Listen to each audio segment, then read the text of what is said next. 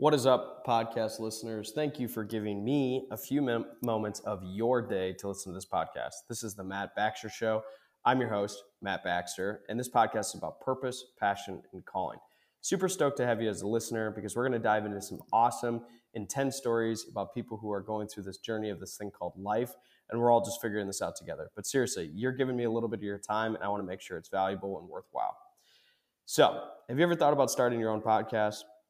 When I was getting this podcast off the ground, we first started as the Wedgecast, evolved into the Matt Baxter Show. There was a lot of questions that we had, like how do I record an episode? How do I get my show into all the different places like Spotify, Apple Music, Anchor, Zencastr, all these different places? And yet it just seemed very, very complicated. But the simple thing for us as we began to navigate the waters is the answer to every single one of these questions questions, excuse me, was really simple. It's Anchor. Anchor is a one-stop shop for recording, hosting, distributing your podcast. Best of all, it's 100% free. Yeah, free. And it's ridiculously easy to use. And now Anchor can match you with great sponsors who want to advertise in your podcast. That means you can get paid podcast right away. In fact, that's what I'm doing right now. Yeah, making money. Okay, it's sweet. It's easy. It's not a big cheap plug on an ad, but it's just simple and easy to use. So for us, it's one of the best parts about it is we can do it entirely remote or in studio. So you can record. You've got that really, really high, you know, high in the sky person that you're going to have as a guest on your podcast. You got to do it remote. Anchor is easy to use. You got people who are willing to come to your studio, your house, your office, wherever you're recording it. Boom, Anchor. Love it. Simple, easy, simple, and easy to use. So if you ever want to start a podcast, make money doing it, go to anchor.fm slash start.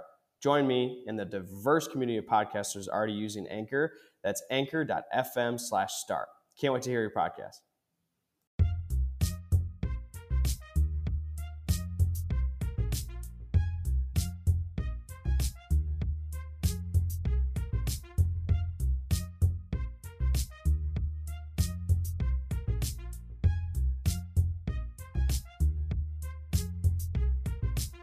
Yo, yo, this is Matt Baxter here on the Matt Baxter Show with another fantastic episode. I'm hanging out with Dwight Carlson. Dwight is the current CEO, founder, and chairman of Coherix, which is an awesome, amazing organization based in Ann Arbor that is in the process of basically uh, 3D image scanning for manufacturing lines. But more importantly, Dwight has been in the entrepreneurship game for like 30 plus years. I think he even mentioned 40 plus years. I think he might have even mentioned a few more years than that. But, anyways, he has just this amazing attitude, this energy for bringing you know what truly entrepreneurship is he talks about his stresses his successes and for a guy like me it just brings joy to my heart to know that there's people out there that have had plenty of sleepless nights just like me but have the absolute best time going through this whole concept of entrepreneurship so dwight thank you so much for being a guest on the show amazing everything that you guys are doing within the context of Coherix, and we just want to say thank you for being a guest. Well, Dwight, thank you so much for being a guest on this podcast. Oh, you're welcome. My pleasure. So, so I, uh, I, I originally got the inter- uh, introduction because uh, my dad has obviously been following and loved the company of Coherix for quite some time, and so you know just had a chance to follow the company you know growing up, and it seems like you guys are doing some amazing things. But I know from a little bit of your background, this is definitely not your first venture. That's correct. It's actually our third. so if you're okay with it, I'd love to hear like the backstory. Where did the the entrepreneurial background? Where did this all come from? Well, my first company I started when I was 24, and I had just graduated from General Motors Institute and had written a thesis on vehicle emission testing. So I uh, went down the basement with a couple other guys and uh, started developing a computer system uh, that enabled a uh, vehicle emission uh, test to be run. And uh, that was the beginning. You learn later in life that marketing is really matchmaking. And uh, you want to match the company's capability with the size of the market. And uh, it turns out it was a brilliant marketing decision to focus on vehicle emissions. Uh, and the decision was made by a marketing idiot. That was me. I didn't know marketing from third. The guy, but, the guy who's not afraid to start a, a, vehicle emissions testing in his basement is maybe not as marketing focused as you would think. exactly, exactly. it's fortunate though that the, the whole market, you learn later, was about eight million dollars a year. So we were a small company, and uh, when we started, Beckman Instruments, which was a three, four hundred million dollar company, already had 32 installations. But there was a situation where a large company didn't have marketing sense. Why were they going after an $8 million uh, market? And so we proceeded over a few years to blow them completely out of the market. Uh, we're living large, driving uh, Continentals, and uh, more money than brains, and young, and uh, we did a lot of a lot of very creative uh, things with that company. Um, we, uh, for instance, got uh, a couple Brunswick pinball machines over and pulled out all the mechanics and put in electronics and uh, invited all of our pinball friends to come in and play with it. And they all concluded that uh, taking the mechanics out of a pinball machine made no sense at all. And we concluded that there was no future in electronic games. So is this just this was just sort of tried and true testing with some friends, and all of a sudden you decided, yep, there, there's nothing here.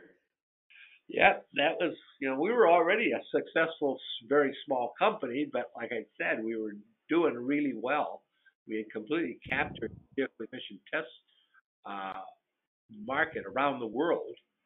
Uh, and back when you used to get 350 yen per dollar, now you get 100 yen per dollar. So this is a long, long time. And uh, so we were a successful company, and we got involved in microcomputers very early in microcomputers. We started looking for what would you do with these microcomputers. And the pinball machine idea was one, but we concluded there was no no future in uh, electronic games. And then we uh, we sent one of the guys out, to, one of the partners out to uh, New Mexico. There was a uh, a guy out there writing software for Altair microcomputers.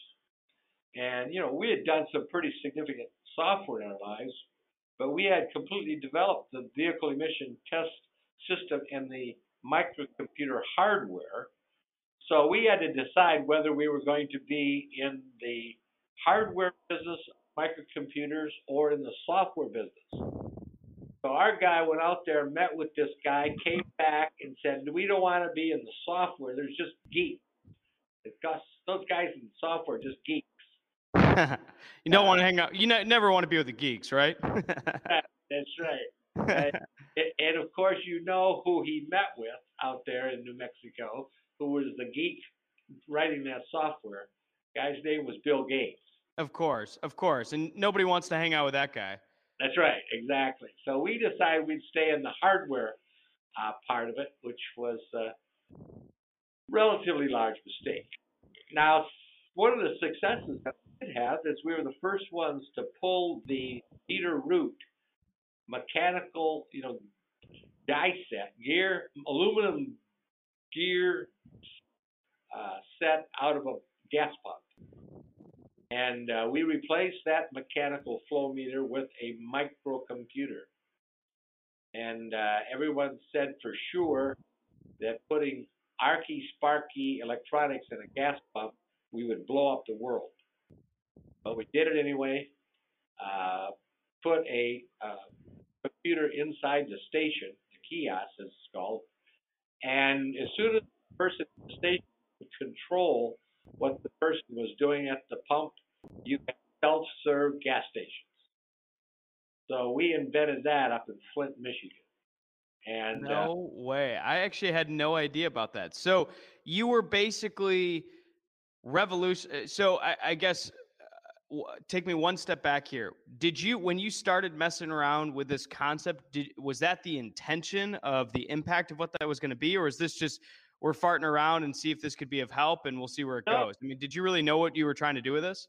Yeah, we we did, and we were working closely with the president of uh, of Bennett Pump in Muskegon, a big gas pump maker, and so uh, the president was a Harvard grad, and he heard our spiel and said, "Hey, if you could make this work, that'd be a wonderful thing." And sure enough, we made it work. Sold well over a hundred thousand of these computer modules that went into gas pumps and uh, that was a big success. Uh, the we also um, had put the, so we were doing all this microcomputer stuff, so we put together a nice console. We designed a keyboard, put a four inch by four inch CRT tube in it, beautiful box. Uh, put it on the back cover of Inc. magazine, which was a very popular computer magazine back then, and uh, he had uh, the you know a personal computer three years before Apple started, uh, and we had worked with computers when we worked at Buick while we were in school, and the last thing you would do is bring a computer home with you. And when somebody said, you know, someday we may have computers in our home, we about puked. There's no way you'd bring a computer home with you. So, it's just like teachers, teachers, uh, in my when I was in school would say you're never going to have a calculator in your in your pocket, so you should learn how to do long division. Well, sure enough, we do today. and we had slide rules. Yeah, so, exactly. So what would be your uh, feeling about Flint, Michigan, where we were when we did all this, if Microsoft was in Flint, if Apple was in Flint, and Nintendo, all three of those were in Flint, Michigan, what would be what would Flint, Michigan be like today? A little different, if I had to guess. Probably, could, probably could drink the water. Exactly. It might be uh, the Silicon Valley of Michigan. Exactly. So we were uh, very advanced in technology, but didn't know squat about marketing. So that was our first company. Uh, then uh, the second company uh, was Perceptron. And a big reason for starting Perceptron is that I had, but I purchased at Xycom, our first company, we purchased the first Hewlett Packard mini computer in the Midwest. And I went out to uh, Hewlett Packard out in Palo Alto, California. And uh, when I got there, uh, uh, Hewlett Packard was already 30 years old. So Bill Hewlett and Dave Packard had figured it all out how to do an innovative, high tech company, so forth, in building the culture. So I saw it, I felt it, I came back, had the the business philosophy, had the book, the HP Way, and it only took me 13 years to figure out how to implement. So once hey. I move at your own pace, right? no need to rush. once I figured it out, that's when I started Perceptron, and uh, we were zealots we had raised $2 million of venture capital, which back then was a lot of money. And uh, we all we knew was we were going to do something with cameras and computers. And uh, we, we spent the first year looking for what was a scalable application that we could grow a, a you know fairly large company. And after a year, we decided that we uh, go after uh, the dimensional control of, an, of the manufacturing process of building auto bodies.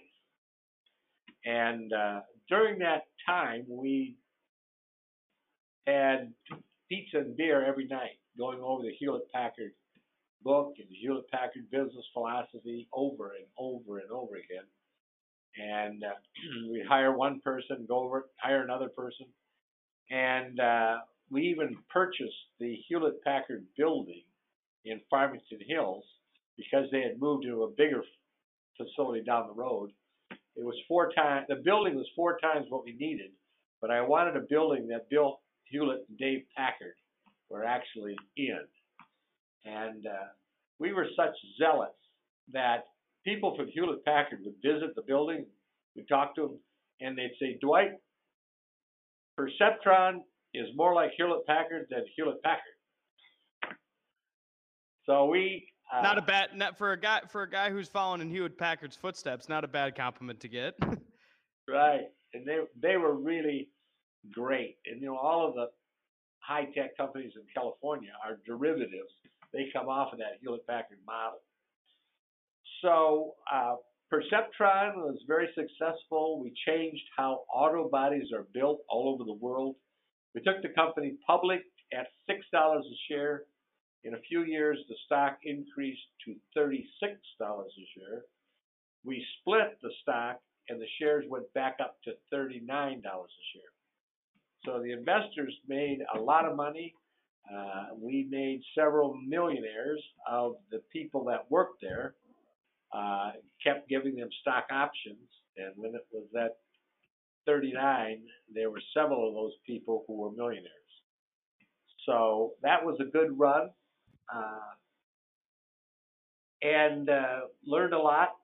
Uh, and uh, when we started Coherix uh, in 2003, um, we had pretty well figured out what this was all about. Uh, the first two companies were right out of the book venture capital backed. But we realized that uh, creating innovative manufacturing technology companies like we do uh, and a 10 year venture capital limited partnership, that wasn't a good match. So this time we uh, financed the company with individuals. Dwight, do you mind if I ask why that, just from a high level, why that you didn't feel like that match made sense? Well, when you first go out and raise venture capital, you talk to a number of venture capitalists and you know it kind of clicks. You find guys that you really like, they really like you. You put maybe three or four of them together to fund the company. They all have uh, rights to a board seat, and you end up with the dream board. I mean, really good people. And what what happens to really good people in a few years, they leave and form their own venture capital fund. But the rights to the board seat do not pass to the investor who's left the fund. So now, in that fund that did the original investment, they have to find another board member. Ah. It's a no win, it's a no win situation. If the new person comes on board and it goes well, then the previous guy who put it on the books gets all the credit. That was a great investment. If for some reason it doesn't go well, well, the, the new guy screwed it up. So right. it's a it's a no-win situation. I'm convinced when Jim Swartz, the founder of Accel Capital, uh, who was chairman for 10 years of Perceptron, uh, when he left Adler, uh, who made the original investor, Adler Partners, uh, if the janitor had been uh, walking down the hall when the partners were deciding who was going to serve on the Perceptron board in the middle of a sto- snowstorm out here in Michigan, uh, he would have got the job. I so, can I can see how some of the relationships and the dynamics get a little sour in a hurry. the second, you know, the second person that you have on your board from a venture fund, and not good.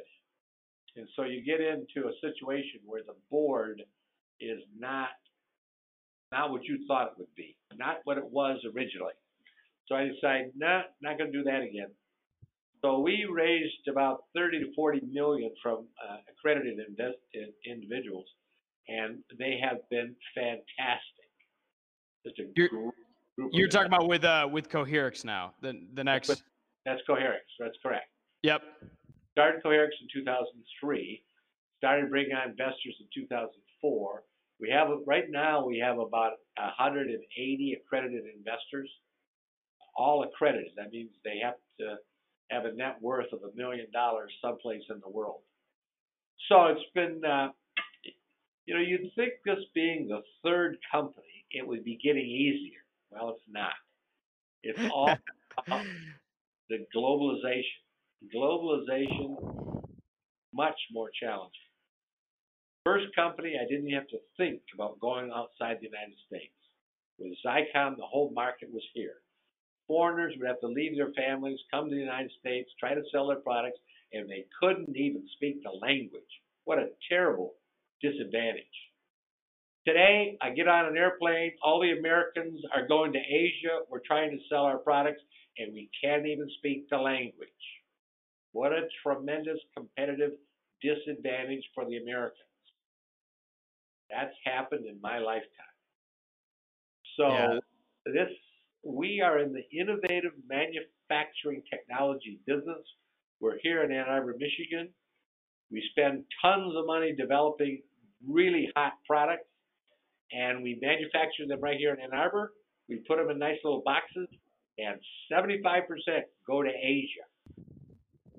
What's wrong with that picture? yeah, that's uh, an interesting sort of reverse of what people actually think. right, right. You know, the United States is the most innovative place on the planet. And the reason is our consequences of failure are so low. In Japan, you start a company and you fail, you're done for life. Europe, I mean, most places in the world, if you fail at something, you pay the consequence.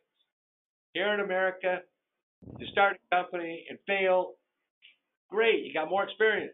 Start another one, fail, ooh, you got even more experience. Start three of them and fail, even more experience. I can't tell you the number of times that I've been sitting across from an investor and they said, Matt, I really want to invest in this company, but I can't wait to invest in your next company no matter what happens with this one. And I'm thinking, what? exactly. Uh, you know, we have never admitted failure.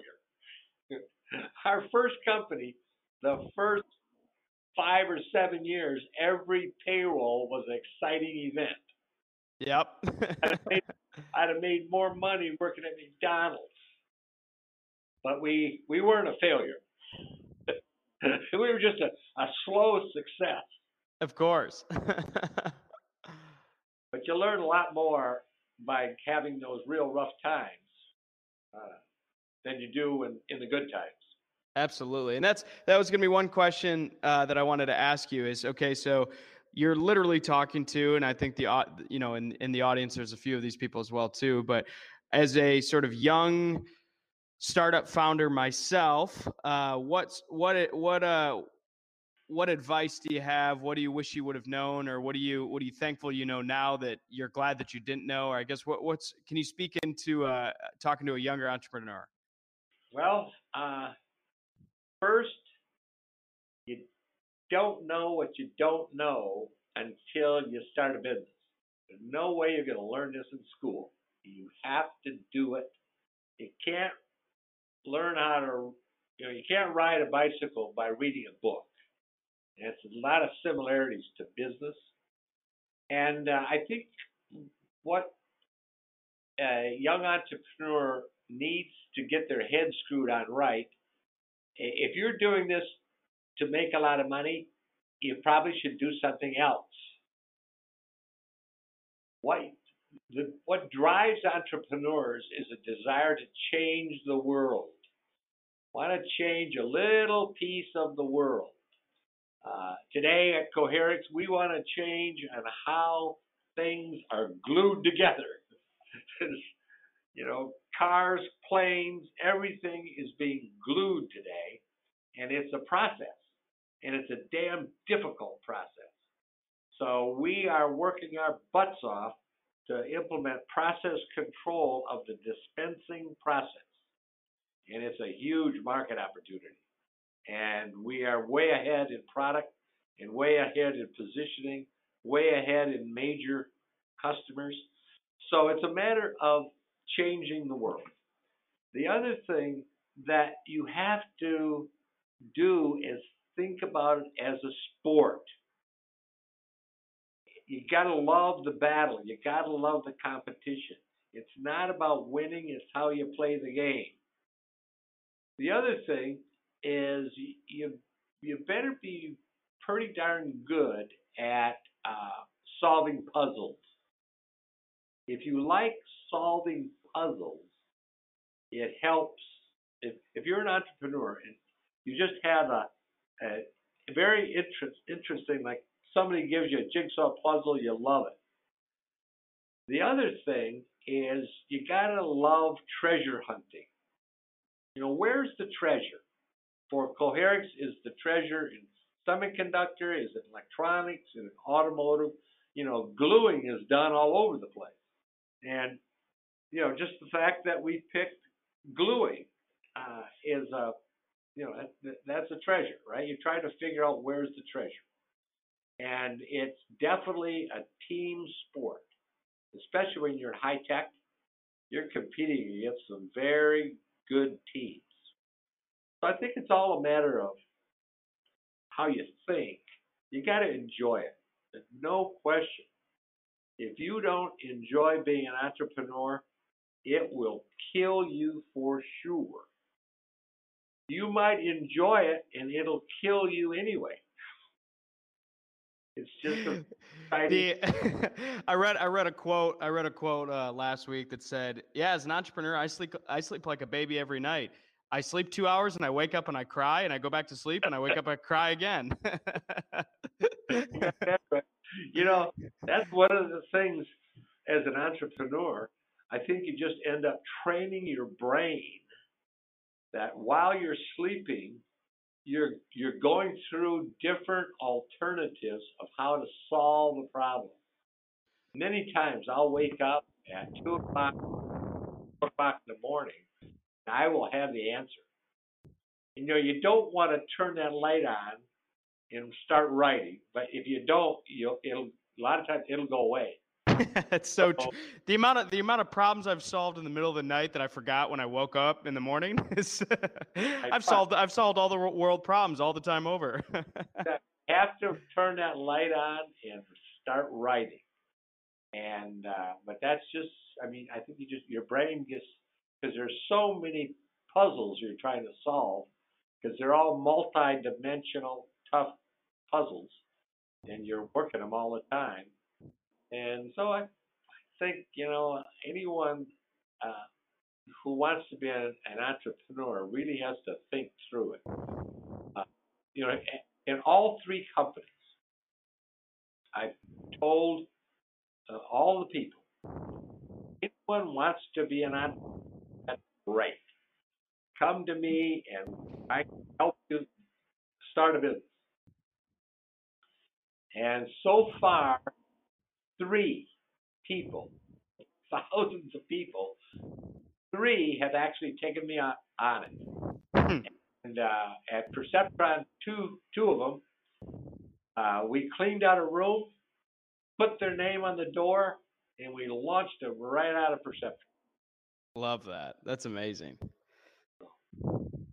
Hey, if you're if you're if you're helping entrepreneurs and you're batting 66%, you're doing pretty well.